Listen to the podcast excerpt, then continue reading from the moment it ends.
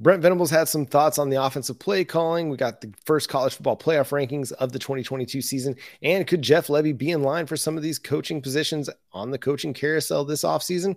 We'll talk about that on today's episode of Locked On Sooners.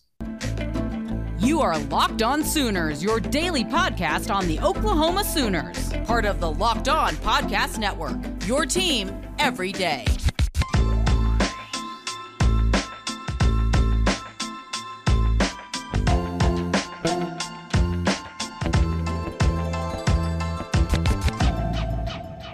What's up, Sooner Nation? Welcome to Locked On Sooners, and thank you for making Locked On Sooners your first listen every single day. Today's episode is brought to you by LinkedIn. LinkedIn helps you find the qualified candidates you want to talk to faster. Post your job for free at linkedin.com slash lockedoncollege. That's linkedin.com slash lockedoncollege to post your job for free. Terms and conditions apply. Thank you for joining us. My name is John Williams. You can follow me on Twitter at John nine Williams. My guy here is Josh Helmer. You can follow him on Twitter at JoshOnRef.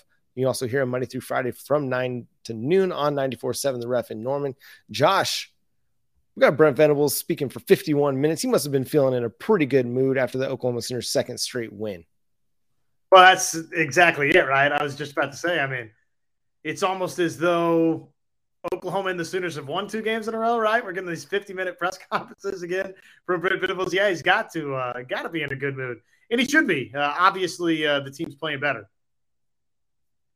They are playing better. And one of the kind of the intriguing things, I mean, he had a lot of great things to say, you know, about this team as it continues to move forward and, and build upon what they've done over the last couple games. But the, the interesting thing that he had to say was in response to, you know, how Oklahoma is a, is attacking using the deep ball. And not to read this whole quote, but let, let's read a little bit and then we can kind of riff off of it. But he says, well, I mean, there's a delicate balance. At some point in time, you know, right? Hey, Chief, that isn't working right. But now, if they were just blanketed and the guys aren't not open, that's different. I think if you're alluding to what you're alluding to is that there's probably four times that we had a, pl- a step plus and just couldn't quite get it done. I thought the play designs, a couple of them were really, really excellent play designs to get guy- guys open. That's part of it, which was good because these offensive coordinators, like they have this great play and they come out in the first ten plays, they run it. And then you're like, where and the heck did that play go that worked so well? And I think sometimes you think, well, I've got all these other plays. I got to get to them other plays, right? All these amazing plays. And then we forget the ones that work. So I'm literally like, hey, Jeff, you know, that one where, where we had three receivers, the triple post, call that again. That one was wide open. So I read this whole quote and man, I got to say, it's kind of hard to read a Brent Venables quote um, uh, just as it is. So I think what he's kind of saying is probably a, a bit of a frustration that most people have with play calling in general when you watch it, um, whether you're on the sidelines or you're watching it at home on your television. I know for a long time, you watch a, an offensive play caller, you know, dial up, you know, three, four runs in a row and it gains good yardage and they're very productive in those situations. And then all of a sudden, without any rhyme or reason, they move away from it and decide, hey, we're going to drop straight back to pass. We're not going to use play action. We're just going to do a little five-step drop and try and hit something deep. And you're like, where did that come from and why? And why aren't we still running the football? And yeah, I, I think what, what Venables is alluding to at times is that, hey, we got some good plays in the bag, things that are working. Let's kind of stick with some things that are working. In relation to the deep ball in particular, it's not been um, very consistent this year. I think some some of it is, you know, we're running a lot of like go routes and it doesn't seem like Dylan Gabriel and Marvin Mims just have the right kind of chemistry on those go routes on the outside, whether it's on the left or the right side of the field. A lot of times it seems like it's it's either, you know, Gabriel's overthrowing Marvin Mims uh, by a step or two, or they're just not on the same page at where to get that ball down the field. And so I do think that they can improve in their deep ball passing. I think at times it's still fairly productive. And I always operate under this theory that even if you're not hitting them, the fact that you're throwing them still threatens the defense. It still makes them think, hey, at any point in time, Dylan Gabriel could hit Marvin Mims down the field and he's not going to not throw it. He's going to try and make that play down the field. So we're going to continue to be aware that Marvin Mims can beat us downfield. Jaleel Farouk could beat us downfield. So we got to be careful with that. But I do like what Venables is saying here. And kind of goes into everything that he's kind of talked about all season long. And, and a little bit of that is accountability. And I found it interesting that he was willing to kind of talk about his play caller a little bit and mention, hey, sometimes we just got to go back to something that worked. Yeah, I know. Novel idea, right? Stick with what is, is working out there. And I think Brent Venables is mindful of all of this, uh, like he said right off the top in uh, that quote. And I'm assuming that from this All Sooners article that John Hoover put together that we're we're kind of kind of riffing off of here, I'm assuming it's in chronological order, right? And uh, that Brent Venables opened up and said, hey, it's a delicate balance, right? And, and that speaks to your point that, yeah, you, you want to call plays that test the defense vertically, even if, frankly, right now, Oklahoma, you know, the better part of the season, John, hasn't necessarily been good testing teams vertically, or at least in certain ways that they've tried to test teams vertically, right? I mean, it, I was trying to find on Pro Football Focus some of the uh, graded um, throws according to depth and like passing yardage through the air. If you can help me with that, John, would be would be great. But uh, I mean, it doesn't seem like, you know, some of the stuff from twenty plus downfield necessarily has always been great, or maybe just to specific target targets. Maybe it's just, you know, a, a couple of guys like Mims here and there that you expect to see more of those footballs get completed, and they just kind of haven't to this point. Um, but I don't know. You know, I mean, to me, do you feel like Oklahoma has tried the deep ball one too many times, or did you feel that way versus Iowa State? No, I didn't feel like they've been trying it too many times. I like that they're going to throw it. It's not always going to be a hit. Like your, your, you know, best completion percentages um, on deep balls, you know, they're, I mean, Dylan Gabriel's could be better. It's like thirty-four percent. Uh, but you look at, let's see, Bo Nix, you know, on, on throws of twenty or more yards, he's hitting fifty-six point seven percent of his throws. Uh, Will Howard at Kansas State, sixty-one point five, Max Duggan, fifty-six point eight. Um, and so, you know, they could be better. Hendon Hooker, Heisman front runner, fifty percent of his, you know, throws greater than twenty yards. Uh, Jason Bean still hitting at fifty percent. So yeah, it could be better. It can be more efficient, but you still got to throw it when there's an opportunity to throw it. You've got to, you've got to challenge teams down the field. You just got to make them think about it. Like it's the threat of it that's as important and really as effective a lot of times as even just, I won't say as effective, that's dumb, but it's, it's an effective part of your offense, even if you're not hitting at an efficient rate, because it just tells teams, hey, we're going to throw it. You better be ready to defend it. And even when you don't throw it, that means that they're having to keep an eye on it. They're going to have to be mindful of it. Even when your, your first read is, you know, a five yard slant, or you're trying to hit a ten yard out, something like that. It keeps defenses mindful of it. And, you know, going into last week, and I'll have to look it up real quick, but Dylan Gabriel had completed the second most uh, throws of twenty yards or more, uh, only to Max Duggan in the Big twelve. Um, and so this is a guy, you know, a team that's been, I feel like, pretty good uh, this season at throwing the ball down the field. Um, again, can it be more efficient? Absolutely. But I think it's something that's going to have to continue to get better. Well, and I'd be interested to know how kind of, you know, all of those stats got put together, because if the thirty-four percent on throws down the field more than twenty yards is correct, right, then that tells you that those plays that, you know, football travels twenty yards in the air hasn't been particularly an efficient number, John. I mean, that's a large percentage away from Duggan's percentage and from even Will Howard and just a, you know, what, like a start and a half, his percentage, what it looks like. And obviously, you know, what a couple of the guys nationally that are playing, you know, some of the best quarterback, delivering some of the best quarterback play nationally, it's kind of a far cry from that. So is it then, you know, some of the catch and run stuff where, you know, it's fifteen yards downfield and all of a sudden those are turning no. into twenty, twenty, uh, no, no, no. twenty these are, these are throws that go at least twenty yards down the field. It doesn't, it doesn't account for yard out yards after catch or, um, you know, a, a screen pass that goes for twenty yards. These are straight up attempts that go beyond twenty yards. Okay. And that's uh, on Gabriel having the second most in the Big twelve. Is still that way? Yeah. So going into last week, where he's at now, he's got fourteen completions on throws twenty yards or more down the field, which is third in the Big twelve behind, behind Max Duggan, behind Spencer Sanders. Um, and then that completion percentage is tenth amongst qualifying Big twelve quarterbacks that have at least thirteen uh, attempts twenty yards down the field. So, you know, there he's throwing it, I would say, you know, about middle of the pack. I mean, he's sixth in attempts, like percentage of his throws that go more than twenty yards down the field. He's sixth in the Big twelve. So they're not throwing it as much as, you know, Texas was. Like Hudson Card was first before, you know, ceding to uh, Quinn Ewers. Quinn Ewers is fourth. Uh, Will Howard, Jason Bean, they're kind of up there too with uh, as far as quarterbacks who throw the ball down the field the most. Uh, so Dylan Gabriel is just, he's sixth. He's kind of right there, but not throwing it the most, but not also the most efficient either. You know, against Iowa State, it wasn't great. They, they could have been better on that front, but going into the game, they had been doing fairly well uh, on throws greater than twenty yards down the field, I felt like. Yeah, that's interesting. I mean, obviously from those numbers tells us a couple of things, John. It's that obviously Oklahoma's doing it quite a bit, right?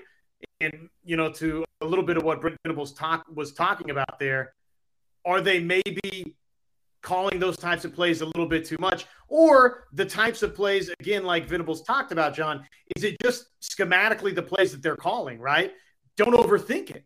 If uh, the post route is working, call the post route, right? And then all of a sudden, that number that's at thirty-four percent completion percentage, maybe maybe that winds up closer to fifty percent once it's all said and done. So that's interesting. Something that I don't know. I guess I hadn't really deep dove into, but we know clearly from kind of day one this season that Oklahoma's hit on several shots down twenty plus or more, but it definitely has not been as consistent or as accurate as, you know, some of Oklahoma's better quarterbacks pass. So that's an area clearly that O U could improve on.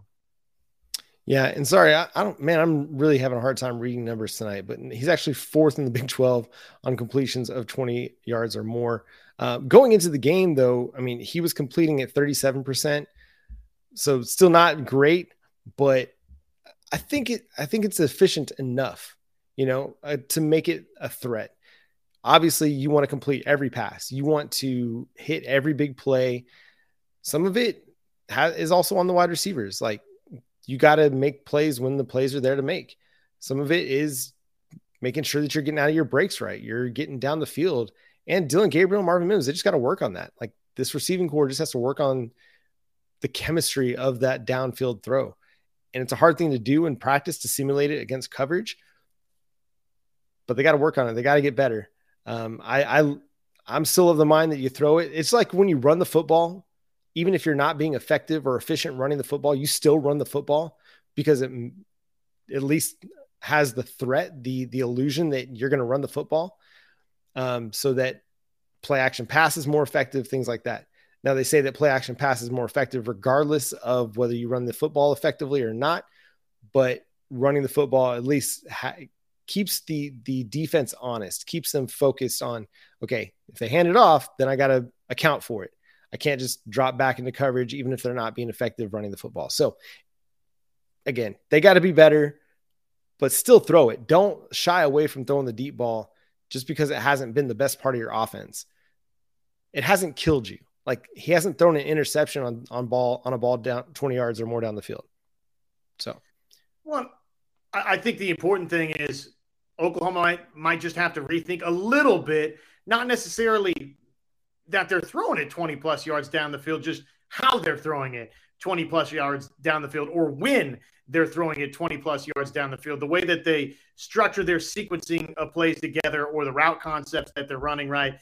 Like, there probably is a fix there to some degree.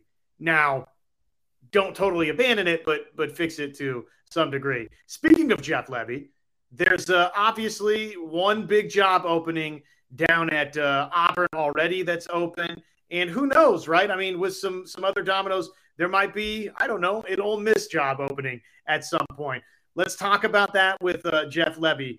First, LinkedIn Jobs, it's here to make it easier for you to find the people that you want to talk to faster and uh, to help you for free hire the people that you want to hire. So create a free job post in minutes on LinkedIn Jobs to reach your network and beyond to the world's largest professional network of over eight hundred ten million people.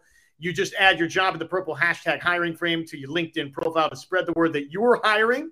That way your network can help you find the right people that you want to hire. Simple tools like screening questions, they make it easy to focus on candidates with just the right skills and experience so you can quickly prioritize who you'd like to interview and obviously who you'd like to hire. That's why small businesses rate LinkedIn Jobs number one in delivering quality hires versus the leading competitors. And uh, check them out again for free, linkedin dot com slash locked on college. That's linkedin dot com slash locked on college to post your job for free. Terms and conditions apply. Is Jeff Lebby a serious candidate at uh, Auburn? How much of it? I mean, we just spent, you know, you know, upwards of twelve minutes or so talking about how Jeff Lebby, maybe one area they can improve offensively at Oklahoma, but the track record sort of speaks for itself so far for Jeff Lebby. And there is still plenty of season left for this Oklahoma offense to kind of wow some people, right? So with that in mind, is Jeff Lebby a legitimate candidate in your mind for Auburn? Should Oklahoma fans be worried about that? Or what has to happen the rest of the way for that to be a serious possibility? I don't think he's in the realm of possibility right now for Auburn. You look at a lot of the kind of the preseason, who's the next, you know, offensive or defensive coordinator to, to get a job. And Jeff Lebby's name popped up on a lot of those lists. Now, again, it's national media lists. You don't know what the, the schools are thinking or the universities or their A Ds or presidents are thinking, but his name was on a lot of those, whether it's E S P N or C B S Sports or U S A Today, his name was mentioned. He's had nothing but success as an offensive coordinator everywhere he's gone so far. He's still young in the coaching game for the most part. Uh, I mean, he got started young, but he's still young. Uh, he's only been an offensive coordinator, coordinator for six years, I believe, uh, dating back to his time with Southeastern. So he's still got a lot of kind of growing that he can do at the position before he takes a head coaching job. I don't think Auburn is going to be the place that he lands, but I do think Ole Miss, I mean, he's got recent, you know, history with Ole Miss. Now, this is obviously if Lane Kiffin were to go to Auburn, as is being kind of the, is being bandied about a little bit. Everybody's kind of considering him one of the favorites for that job, which I don't know why you'd go from Ole Miss to Auburn. It seems like a lateral move, but in college football over the last, you know, ten, eleven months, we've seen a lot of lateral moves, whether it was Lincoln Riley from Oklahoma to U S C or Brian Kelly from Notre Dame to L S U or Mario Cristobal from Oregon to Miami. It just seems like there's been a lot of these kind of lateral type of moves in college football lately that you never know what's going to happen. And with a guy like Lane Kiffin, you really never know what's going to happen. It just seems like he's a guy that, you know, uh, goes to the beat of his own drum a little bit. So I, I don't think that Jeff Lebby is really a threat to be hired away this coaching cycle. But at some point, the question will, you know, really start popping up in earnest. I feel like not just this season, if it even comes up this season, but next season, or, you know, after a couple of years of Jackson Arnold at quarterback, like especially when Jackson Arnold gets to Norman, and if he has the success that we think that he's going to have with the Oklahoma Sooners, then it, it'll be a matter of time until somebody starts looking at what Jeff Lebby's doing offensively and says, I'd really like to have that at my university for my football program. And I was having this conversation with a couple of my guys with, from Sooners Wire uh, yesterday, I believe. And, and we're talking, and I don't think that he goes to just some random Power Five job. I think he'll look at what happened with Brent Venables, who bided his time and waited for a really, really good, really great Power Five job opening to be an opportunity. And then, and then if he decides to go to be a head coach, that's kind of when he jumps. He's not going to go somewhere like Arizona or Arizona State. He's not going to go to some place like, I don't know, pick your cellar dweller. He's not going to Nebraska, you know, like he's not going to a random Power Five job that doesn't have much recent history of success. He's going to hold out and wait for a job kind of similar to like an Auburn or an Ole Miss, even if it's not this cycle, is going to be something like that down the road. Yeah, I would, I would say that probably now Jeff Lebby, just based on the way that this season started. Now, look, if Dylan Gabriel this time next year is the, the quarterback that's back at Oklahoma, which it feels like it's trending that direction, right? And all of a sudden, if Dylan Gabriel and Oklahoma at this time of the season are unbeaten and Dylan Gabriel's a Heisman candidate, okay, maybe I'll walk this statement back. But I kind of think that for Jeff Lebby to get a, a job like Auburn, right, I think that he's probably going to be the quarterback after Dylan Gabriel, that kind of the success there, that combination leads into that, you know, big job. I'm with you, though. If uh, Lane Kiffin were to get hired by Auburn, then Jeff Lebby would be a serious, serious candidate, I would think, at Ole Miss, just because of the the recency there and the fact that uh, obviously he was very, very successful offensively. And I think he would get the stamp of approval from Lane Kiffin on the way out, right? So all of those factors, I think, would play into his ability to uh, to be one of the top candidates for Ole Miss if that opening did, in fact, come open, if Lane Kiffin, not necessarily, John, even just goes to Auburn. Lane Kiffin, what if he goes to Nebraska, right? I mean, that seems like the – I mean, Lane Kiffin does not seem, and this is strange to say, he doesn't seem like a cold weather coach to me, right?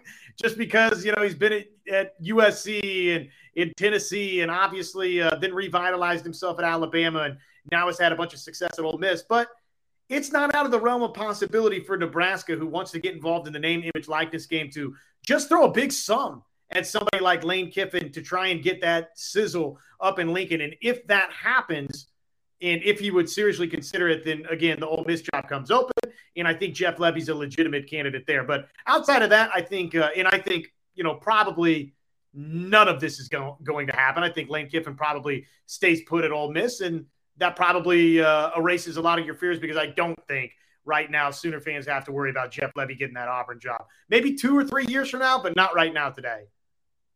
Yeah, totally agree with that. I think we're still a ways away from Jeff Lebby taking a head coaching job uh, somewhere. I think, again, Brent Venables is, is proof that being patient can really work out for you. No reason to jump at just any Power Five job available. Uh, coming up, hey, we got some college football playoff rankings to talk about. We're going to do that. But first, let me talk to you about BetOnline. The Oklahoma Sooners head into their matchup with Baylor as three and a half point favorites over at BetOnline. The over under right now is sitting at fifty-six and a half. That that's kind of looking at like a, another tight game potentially for the Oklahoma Sooners, and one that won't necessarily be a shootout. But the Baylor Bears, they're averaging thirty-nine points per game. Oklahoma's averaging a lot of points per game as well. So you never know what's going to happen on that front. Go to BetOnline. It's the number one source for sports betting and information. They've got the lines, odds, and scores that you need to get in on the action. Again, that's BetOnline, the number one place for all your sports betting needs. They got you covered on M M A, Major League Baseball, boxing, golf, N B A, N H L, college football. It doesn't matter. Your sport, they got it covered over at BetOnline. Again, head to the website today or use your mobile device to learn more. BetOnline is where the game starts. Okay, Josh, you got the college football playoff rankings that came down the pike tonight. Recording this on Tuesday night. So the initial surprise for me here, Tennessee, number one. I like what Tennessee's done all year. I'm just surprised that they were, would be willing to put Tennessee number one just based on what we've seen this year, and not considering what Georgia's been doing the last couple of years, what Ohio State's been doing this year as well. I figured it was probably going to be Georgia or Ohio State at number one, and then the other one would be number two, and then Tennessee would probably come in at number three. Yeah, I don't even know if it's Tennessee being number one that is the the big surprise, John. I think it's Georgia being all the way down at number three, right? Right. I mean, and I, I love Ohio State, and I like C J. Stroud and the, the weaponry in general for Ohio State. And I get we're only talking about the twenty twenty-two season, but let's not kid ourselves and act like this is not the defending national champion Georgia Bulldogs, and this is not a Georgia team that, oh, by the way, if we're looking at uh, if we're looking at impressive wins, right? Well, based on the way the College Football Playoff Rankings Committee has put this thing together, Tennessee barely beat Alabama at home, the number six team, and meanwhile Georgia throttled the number eight team in uh, Oregon to start this season, right? So if we're only going based off what the College Football Playoff Rankings tell us and what the final scores of a couple of games wound up being, then, you know, to me, you know, Georgia being all the way back in number three, I think is a little bit surprising. I would have thought it would be Georgia one, Tennessee two, Ohio State three, and then, you know, either Clemson or Michigan four right there. Again, does it matter a whole bunch? No, it doesn't, because Tennessee and Georgia are going to settle this thing uh, like gentlemen, or we think gentlemen, this uh, this coming week. So that part doesn't really matter. But uh, I am surprised that Georgia isn't the top top billing here. Yeah, the other one for me was Clemson over Michigan, because you know, you look at the A P and the U S A Today coaches poll, and Michigan's four in both of those, and Clemson's five. Again, it it's early. A lot of these things seem to sort themselves out, like you know how I was frustrated last year when Oklahoma came in, and I believe it was ninth in the initial college football playoff rankings, despite being undefeated. Things kind of sorted themselves out, and it didn't really matter for Oklahoma. But uh, it's interesting, at least, because the way this sets up is, okay, if Georgia's three and Tennessee's one, if regardless of who wins, the other team could still very much be in the top four. And you have a situation also with Ohio State and Michigan that whoever wins that game, both of those teams could theoretically be in the top four. So you could have top four teams that, like, two from the S E C East and two from the Big Ten East in your top four, theoretically could be your college football playoff. Now, I don't believe that they are going to be able to keep a an undefeated Clemson team out, or, but it's going to be kind of interesting as, as we get down the stretch, like which of the non-division winning teams in the top five is going to be able to kind of assert themselves and, and be a college football playoff contender. That's, that's to me the most intriguing part of, of all of this is the setup in that, okay, if Georgia beats Tennessee, does, how, does Tennessee fall out of the, the the top four? I don't I don't know how you could. And likewise, if Tennessee beats Georgia, like they just lost to the number one team. Obviously, a lot of it's dependent on how the, the games go. But even so, like, okay, I just lost to the number one team, and you're going to punish me for losing to the number one team? Or if you're Michigan, you lose to, or you beat Ohio State. Okay, well, Ohio State's a top five team. You're going to punish Ohio State for losing to a top five team. Like I, it, it's going to be really uh, that to me, that's the most fascinating part of it. I'd love to just be in the room and get inside the minds of these guys, because like I said, you could in theory have, you know, two teams from the S E C East and two teams from the Big Ten East as your college football playoff uh, participants uh, come January or come late December. Well, and I know it bothers some people, but it's not the craziest thing to just think about three S E C teams, period, making this college football playoff this year with uh, Georgia and Alabama being who they are and what's still left on the, the table uh, just scheduling-wise. I mean, if it plays out that way to where obviously they all finish with uh, with the one loss, then, you know, it's it's going to be an argument to be made, right? I mean, it's just it just is what it is. It, it, they would have that argument. Uh, Clemson, I think if they're unbeaten, it's going to be really hard to leave Clemson out. T C U, you know, I mean, I could see a scenario where T C U goes unbeaten if Clemson's unbeaten and Ohio State and one of the S E C teams is unbeaten and another is, you know, a one-loss team, then uh, I could see a scenario where maybe T C U's on the outside looking in, which that's, uh, you know, for T C U starting out at seven, similar to Oklahoma a year ago, right, where you were unbeaten and you started out kind of way back in the pack. I think sort of right about that same area, were they not? Oklahoma was seven or eight. And uh, was unbeaten. So not a ton of respect there for T C U. And, you know, with all due respect to T C U, you know, does their resume look as good as any of the teams in front of it? I mean, by virtue of being unbeaten, yeah, it looks better than uh, Alabama, I guess. But beyond that, probably not. I think a lot of it just comes down to their non-conference schedule. Like, they don't get a whole lot of respect for beating Tarleton and – I don't have it pulled up in front of me, but it, it wasn't very impressive. And so, you know, you look at Alabama, yeah, they got the one loss, but it's to Tennessee, the number one team in the college football playoff ranking. To kind of flesh out your scenario a little bit, say, you know, Tennessee beats Georgia, and then in the S E C championship, Alabama beats Tennessee.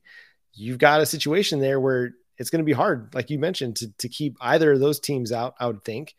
But then Georgia's going to have a really strong case for being in the top four as well. On T C U, It's it's looking likely that no matter what they do, they're going to have a hard time breaking into the top four. I think if, yeah, if there's a bunch of one-loss teams, then I think the playoff committee will kind of feel beholden to put an undefeated Big twelve champion in there. But I think it's going to be really close. It's going to be really, really tight. As far as the Pac twelve goes, they're going to need a lot of help, I think, uh, you know, whether it's U S C or Oregon. I don't know if they're going to, or, you know, yeah, I don't know if you, yeah, U C L A still has a shot to get in there, I think. Um, but I don't think it, it's going to matter much for that conference on their ability to get into the, into the playoff. Yeah, I mean, they would obviously need a ton of help. And right now, do, do you see Michigan losing anywhere that's not at Ohio State? I guess versus Illinois could, could be a possibility, though. Uh, I mean, I think most people feel like Rutgers, Nebraska, Illinois, as much as this has been a nice story for Chase Brown and the Illini, I don't know that a lot of people think that Illinois is winning that game versus Michigan, and kind of a similar story, right, for Ohio State. We could do this game with a lot of these teams, like Northwestern, Indiana, Maryland. Ohio State's not losing any of those games. Yeah. They're, they're unbeaten when they're playing Michigan. So that uh, that makes it really tough for some of these other teams from the Pac twelve, to where it's just, it kind of feels like one of those teams, either Ohio State or Michigan, is going to be unbeaten. We'll see about the S E C champion. I mean, one loss S E C champion we know is getting in, and one loss S E C non-champion might be getting in too, right? So, I mean, that just makes it tough for everybody else. And this is why it's going to be a ton of fun when they have the college football playoff expansion to twelve, because then, yes, we're going to be arguing, you know, people will be arguing about thirteen, fourteen, and fifteen, and sixteen, but these one-loss teams that are Power Five conference champions, they're going to have a chance. And you're, you're really, really good. Like L S U's playing really, really good football right now, but has zero shot at winning the national champion because they got two losses on their resume. Whoever loses the Pac twelve championship, I mean, Oregon could lose or U S C could lose. Those are both pretty good teams, at least as far as we can tell, based on what we've seen out, out in the Pac twelve. They're not going to have a chance, but they could be at large bids in an expanded college football playoff. So Josh, any more thoughts on this? There are four Big twelve teams that were mentioned that were inside the, the uh, top twenty-five. uh, T C U, we talked about. Kansas State came in next at number thirteen, thirteen. Thank you. And then you had Oklahoma State back there at number nineteen, sorry, eighteen, eighteen. And then Texas at twenty-four. Surprising that Texas is in there. Or not? Uh, probably helps them, obviously, right? The teams that uh, they've lost to, a couple of them. Uh, the Texas Tech loss doesn't look all that great anymore for Texas. It could have looked better, you know, obviously, if Texas Tech hadn't uh, gotten absolutely throttled, right, by uh, Baylor. It would look a lot better. But, you know, the Alabama loss is good, and the Oklahoma State loss, even though they got uh, manhandled by Kansas State, is still a solid loss on the road. So to see them in one of those final two top twenty-five rankings, not, not totally shocking, right? I mean, I don't know that necessarily I would make a strong case one way or the other that they do deserve it or don't deserve it, but uh, am I surprised that they're there? Not really. Yeah. And to the people who are like, who cares? What, what's the matter, man? Rankings are just fun. Like, I like lists. And so it's just fun to talk about. It's fun to look at. And it kind of gives you a bit of a sense for how they view these teams, because they use this information not just for the teams at the bottom, but for the teams at the top. So when T C U, when they, if they beat Texas, they can be like, hey, we beat it. You know, it's a top twenty-five team that we beat. Or, you know, take Kansas State. Like, T C U gets a bump because they beat a good Kansas State team, a good Oklahoma State team. If Oklahoma is able to work themselves into that top twenty-five college football playoff rankings, not that it'll matter for Oklahoma, but it strengthens T C U's resume a little bit more. So again, it doesn't really matter, but it, it it's the jockeying of it all. It's the framework, the like the foundation, and it lays the foundation for how they're going to ultimately decide who those top four teams are in the college football playoff. And so it may not matter, so to speak, but it does provide context for the decisions that they're making. And I think that part matters. So take it for what it's worth to you. If you don't care for it, I apologize. Actually, I don't apologize. I enjoy it. Josh enjoys it. Some people out there are going to enjoy it. So college football play- playoff rankings, we may not do a full segment on it every week, but the first one we definitely had to talk about, just to lay the fr- the foundation for the stretch run of the college football season. Hope you've enjoyed it. Well, hasn't been as great as it should have been for the Oklahoma Sooners, but at least the last couple of weeks have been good. We'll have that. And on that note, we're going to close the show, and that's going to do it for today's episode of Locked On Sooners. Thanks so much for tuning in to the show, wherever you get your podcast. Again, we're free and available on all platforms. And until next time, he's Josh Helmer. I'm John Williams. We'll catch you then. Boomer Sooner.